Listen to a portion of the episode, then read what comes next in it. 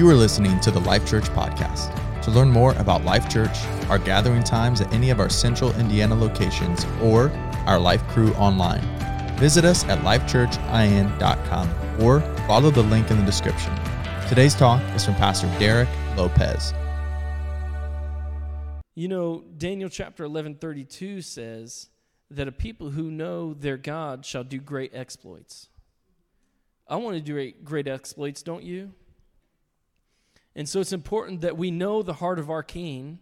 It's most important that we know his heart and we follow after his heart. So from this in 2 Samuel 23, we can see some things with these three mighty men. They're the mightiest of David's mighty men. And uh, we're going to pull out some different different things about prayer we can learn from their lives. And so, starting in verse 8, it says, These are the names of the mighty men whom David had Josheb, uh, Bathshebeth, he was a Tachkonite, chief of the captains. He was also called Adin. Now it says Adino, but it's Adin, the Eznite, because 800 were slain by him at one time. So he is so he's not the number one guy in charge. That's King David. And then he's not number two. That's Joab, who's the commander of King's armies. And Joab's not listed in any of these lists of David's mighty men, but this is the first, and he's a captain.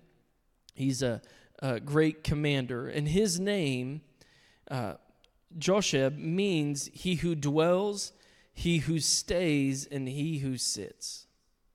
And it's important that we do that, that we dwell in the house of the Lord, that we dwell in his presence. We're always in the presence of the Lord, but we want to remain there and sit before him. Now, his name, Adin, means voluptuous. Now, you wouldn't think of something necessarily good, but really it says it's saying he was hungry. You know he, he was hungry for? It was to kill the enemy. And so we should be hungry to kill the enemy. We should be hungry to take territory for our God. And really, he was like a killing machine. And think about it he had a spear, he kills 800 men at one time. It doesn't say that even the Spirit of the Lord was upon him. He doesn't say he was empowered by, like Samson was, but I'm sure that he had a calling and anointing to do that. I mean, if you get in, if you get in a fight with somebody, you're going to get tired, and he does it with 800 men and kills them all. And think about this: in American history, the the most kills are over 1,200 during the Iraqi War. But that guy had a rifle, right? Like we have weapons of warfare. This guy had a had a spear. He's a bad dude. And he was one who sat and remained in the presence of God. This is what he says. He he sat, he would remain. Didn't say remain in the presence of God, but that's what his name means, is one who remains, one who dwells, one who sits. And so he he has great victories. He's a mighty, mighty warrior. We want to be like the mighty men of David in prayer. Number nine says, After him was Eleazar, son of Dodo the Agite. He uh, one of the mighty men with David when they defied the Philistines who were gathered there to battle the men of Israel had uh, the men of Israel when the men of Israel had withdrawn. It says he arose and struck the Philistines until his hand was weary and he clung to the sword and the Lord brought about a great victory that day and the people returned after him only to strip the slain so I'm going to walk down here real quick and get this sword so he is defeating the enemy, and he gets to the point where he can't let go of the sword, where he's clinging to it. Have you ever done something with your hands, uh, you know, anything, a craft or or worked outside or used a shovel all day and it's like you can't move your hand? And I'm sure that's what he was like. He was his hand was frozen to the sword and, and he probably gripped it really tight because he was like, I he wasn't gonna give up. And it's important that when we grip our sword, the Word of God, we don't give up and we remain frozen to it. And really, I like to think about it a little bit more that, that think about relationships in your life. Who in your life grips the sword and doesn't let go of it? No matter what situation, they stick to the Word of God. They remain in the Word of God as part of who they are. It, it gets to the point where it, it, they're identified by what's in their hands. Guys, could you hit the lights? It's going to go dark here for a moment. I like to think about the Word of God more like this because, you know, there's a physical weapon, the sword, but there's a spiritual sword. And I think more about this the lightsaber.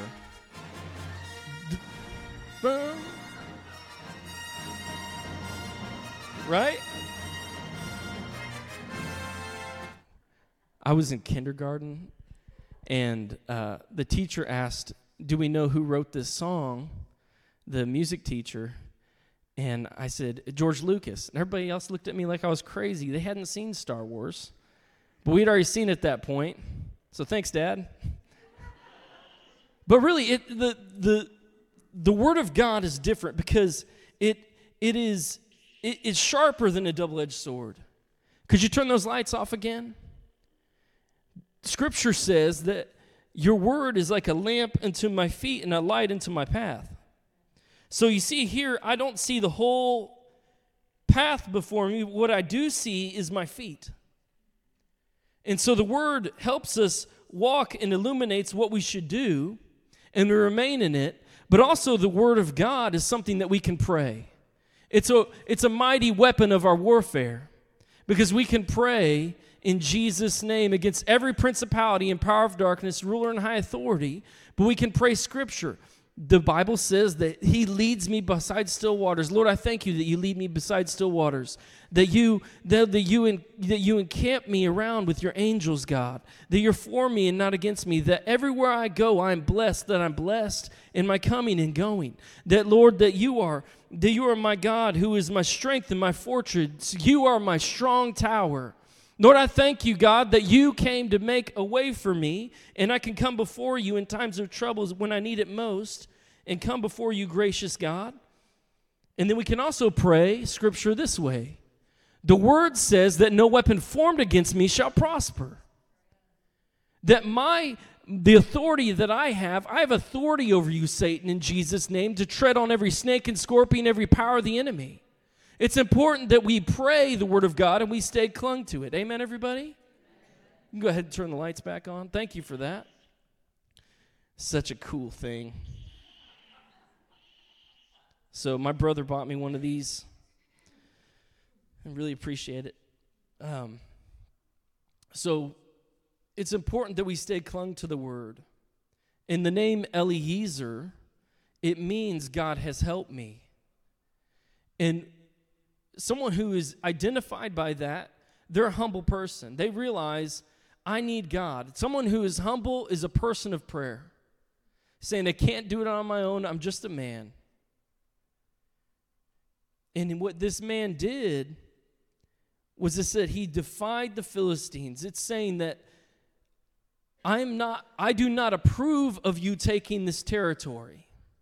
And that's what we have to do in prayer. It's say, I don't approve of you, Satan, coming to take this territory. This is our territory.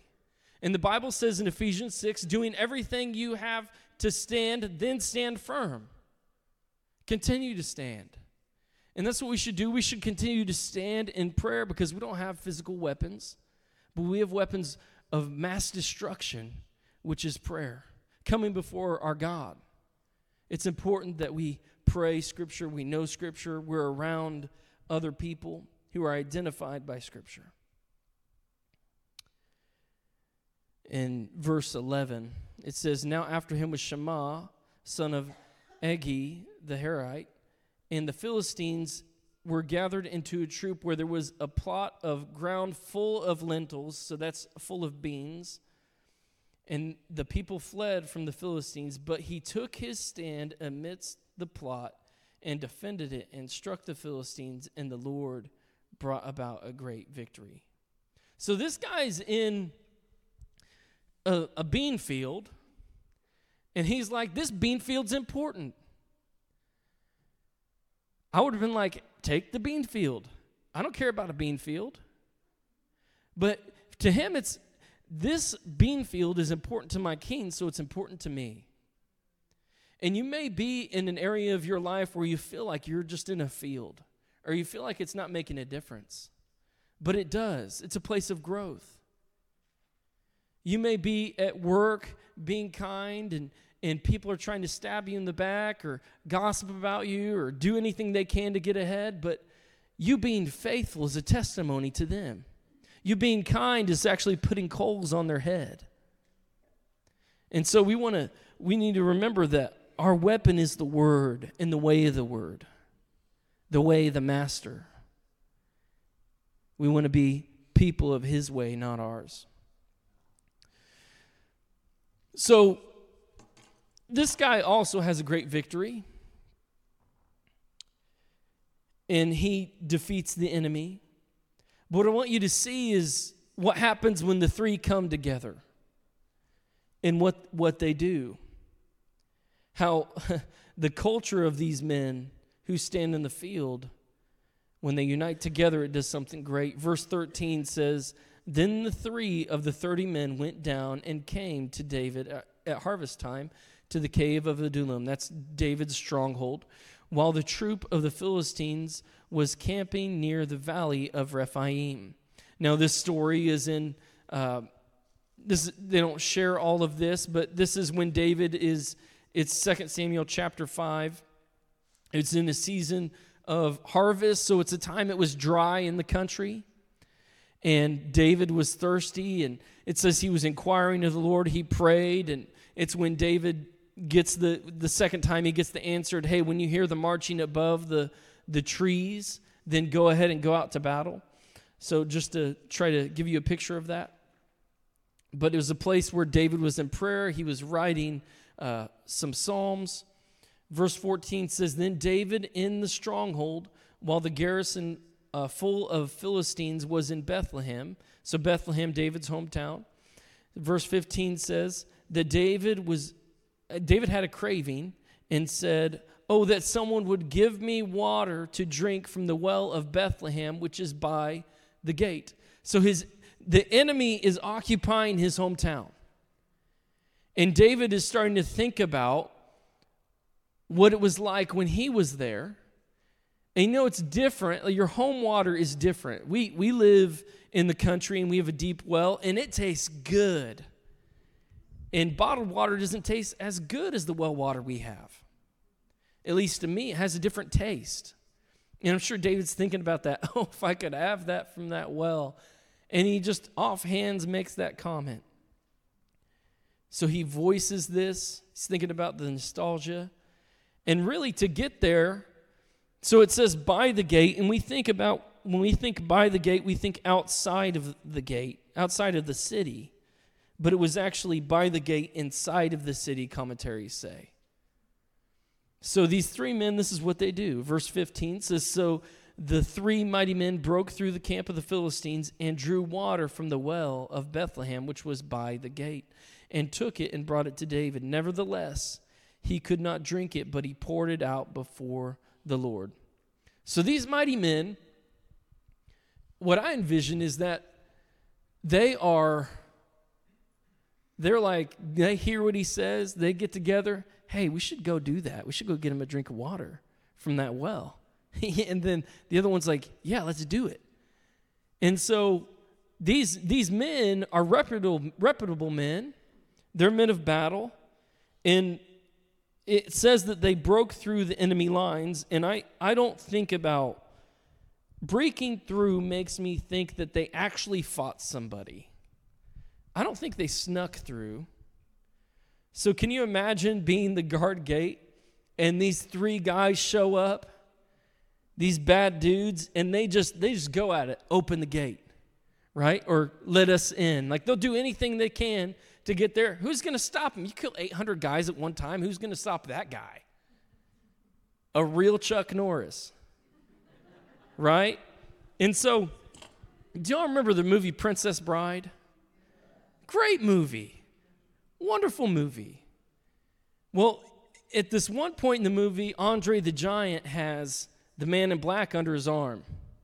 And then the Spaniards in front of them, and they come face to face with these guards. And the, the six fingered man says, uh, Kill the giant and the Spaniard, but leave the man in black for questioning.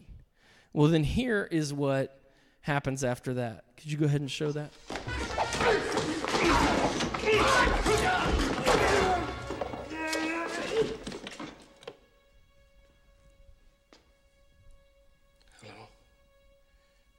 Is Inigo Montoya. You killed my father. Prepare to die.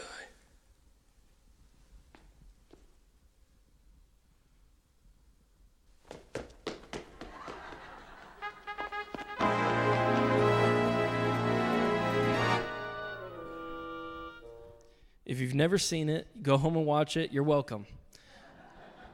But how that man ran away, that's how when we stand in opposition against the enemy and we say, No, you will not have this territory, and we come with boldness, that's how the enemy responds. Revelation says that we'll actually look at Satan and say, Is this worm not whom we feared? Satan is the worm. It's important that we remember he's a worm. He's a maggot. He's not all powerful. He's not almighty. It's like that song, the second song we sing that says, You have no rival, you have no equal. Well, that's saying that Satan is not Jesus' rival. What happened was he, he Satan, Lucifer, he rebelled against God, and the Bible says Jesus said, I saw Satan fall like lightning. He rebelled against God, and then he's like, boom, has a terrible migraine headache after hitting the ground. It was, it was not a big battle like Carmen uh, likes to make it, the famous Christian singer years past. It was, boom, he's on the ground. It's important that we remember that, that God doesn't have a rival, He doesn't have any equal. He's greater. So these, these mighty men, they go and they do that together. Think about what we can do together if we come together in prayer. They go behind enemy lines. David doesn't take a drink, he pours it out before the Lord because he knows it was a suicide mission. And they succeeded. He pours it out exactly as a sacrifice. He pours it out to the Lord instead of taking a drink, saying, no, I'm not worthy. But think about what you and I can do in prayer together when we come together in prayer. The Bible says one can put a thousand at flight, but two can put 10,000. Think about what we can do when we come together and we pray for this area. We pray for our church. We pray for other people. We ask for the will of God. And to me, I know there's special times that I have in the presence of the Lord behind closed doors. And I really believe that's a place of growth. But sometimes there's something special God does when we're together communing with one another. So I challenge you to go to 21 days of prayer. All that you can. We've separated the times 6:30, 12:30 and 6:30 uh, throughout the different weeks so that you can make it to at least one of the weeks. Because we know life is busy and it's hard, so we've made it available to you. And we're going to have different uh, different uh, handbooks to give you and and and different uh, things on prayer, and we'll teach you about prayer. But think about what we can do together in prayer. Amen, everybody? And the other thing is, David had these mighty men. Something else I want you to think about. He had these mighty men who heard his request and went. And I would ask, who do you have praying for you? So I would challenge everyone in this room to get two or three people who are praying for you during this week. Find two or three people who are praying for you who you can trust and you can share things with because they need to know how to pray too. They need to know what to go after.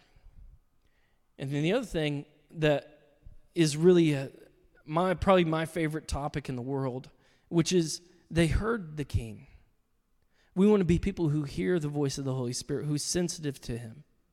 So we do that first by reading the word. That's the cornerstone. That's everything we measure off of. But then we're open to the voice of the Holy Spirit. When we get when we get a nudge about something, we don't just shove it to the side. Think about that if, if you and I are in a relationship, right? Friendship, friend of friendship.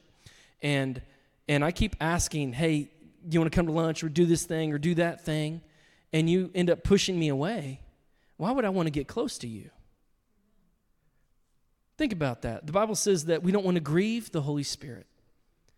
You know, he has feelings. We can grieve the Spirit of God. And the Bible says, come near to God and he'll come near to you. So we want to do that. We want to be people who obey right away. That's what we used to say to our kids. Repeat after me I will obey. I will obey right away. Right away. Right? This is the same thing with the Lord. Charles Stanley says to walk, to be led by the Spirit of God, is to obey the initial promptings of the Holy Spirit. The initial promptings. And that's what we want. We want to obey his initial promptings. So David said, Be it far from me, Lord, that I should do this. Shall I drink of the blood of the blood of the men who went in jeopardy of their lives? And therefore he wouldn't drink it, he poured it out. So we want to be people of sacrifice. And what, what can we sacrifice? We can sacrifice our time in prayer. You know, you don't have to pray for hours on end. You just time here, time there. Pray when you can. Ask the Lord to move.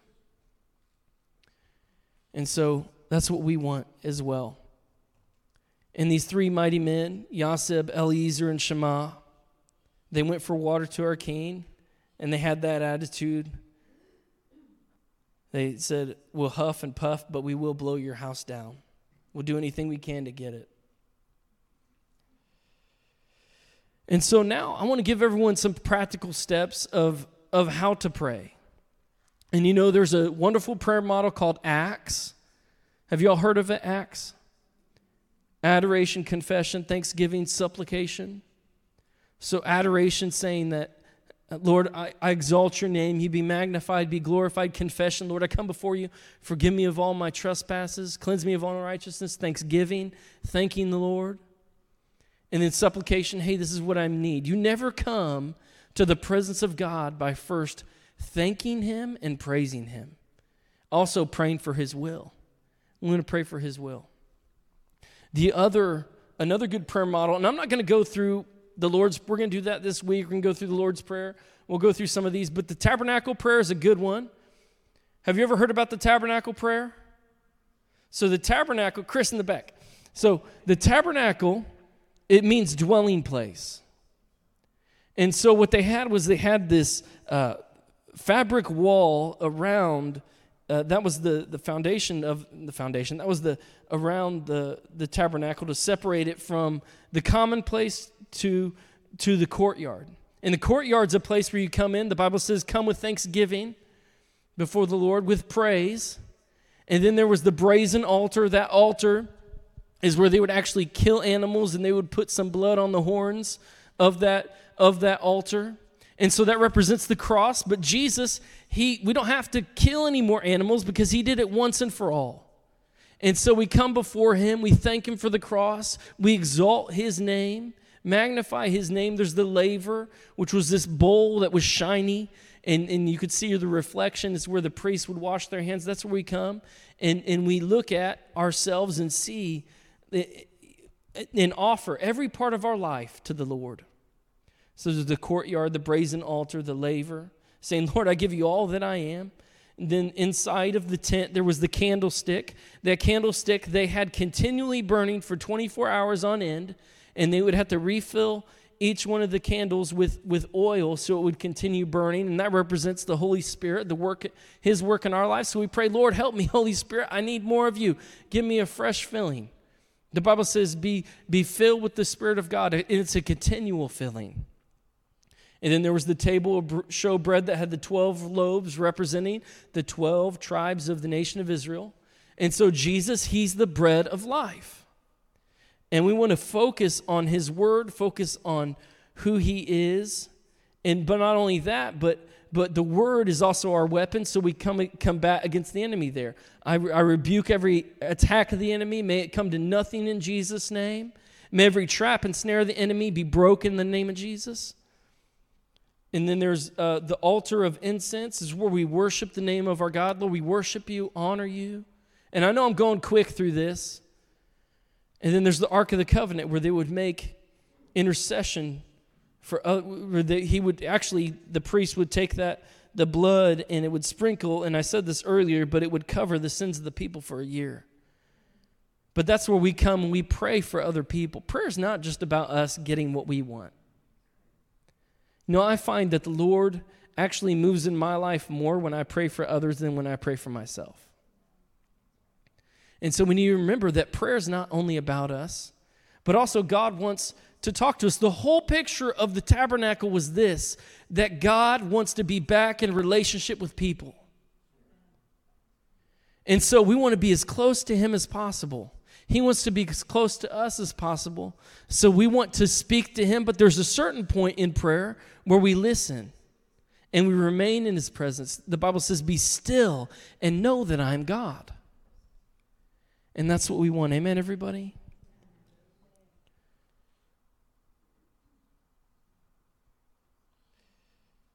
You know what Jesus endured for you and I just so we could have a relationship? I know many of you know, but some of you might not know, and I just want to tell you.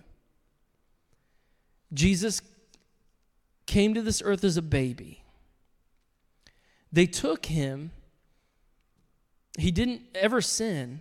They took him from the place where he was in prayer. They beat him, they lied about him, they insulted him and struck him. They took, they actually, the Bible says in Mark that they, I think it's Mark, they gave him over to the soldiers in the Praetorium and, and they had their way with him. So that was a place where they would, the soldiers would stay. And we don't know exactly what they did to Jesus, but they had their way with him. They beat him as much as they wanted. They took a cat of nine tails, which is between 12 and 18 inches long strands, nine strands with bone and glass attached, and they whipped king and they pulled chunks of his body out, and to the point where the Bible says that he didn't look like a man, that his own mother didn't even recognize our Lord. And so then they had him carry the cross as far as he could until they had to have a foreigner help carry it. And then they took and they nailed his hands to the cross, most likely actually below the hands, right where those bones meet. And at this point, even Jesus, his he has uh, sw- he has sweat blood, and when that happens, it is uh, I forget the name right now, but the process of that it makes you super super sensitive to everything in your skin. So Jesus felt everything to an extreme degree. They put those nails in his hands and in his feet, and then he has think about this with the cross, he has he has splinters going into his back. He can't breathe. To breathe, he has to push up on the nails in his feet. He did that for you and I just because he wants to know you and he loves you and he loves us. How much more should we come in prayer before our King? All we have to do is make time for him and what he endured with pain we need to remember. Amen, everybody? If you were encouraged by today's talk, be sure to rate us, share with a friend, and hit subscribe on Spotify, iTunes, or wherever you stream your podcast. Our mission is simple come to life, connect to grow, find your purpose, make a difference. Thanks for listening to the Life Church Podcast.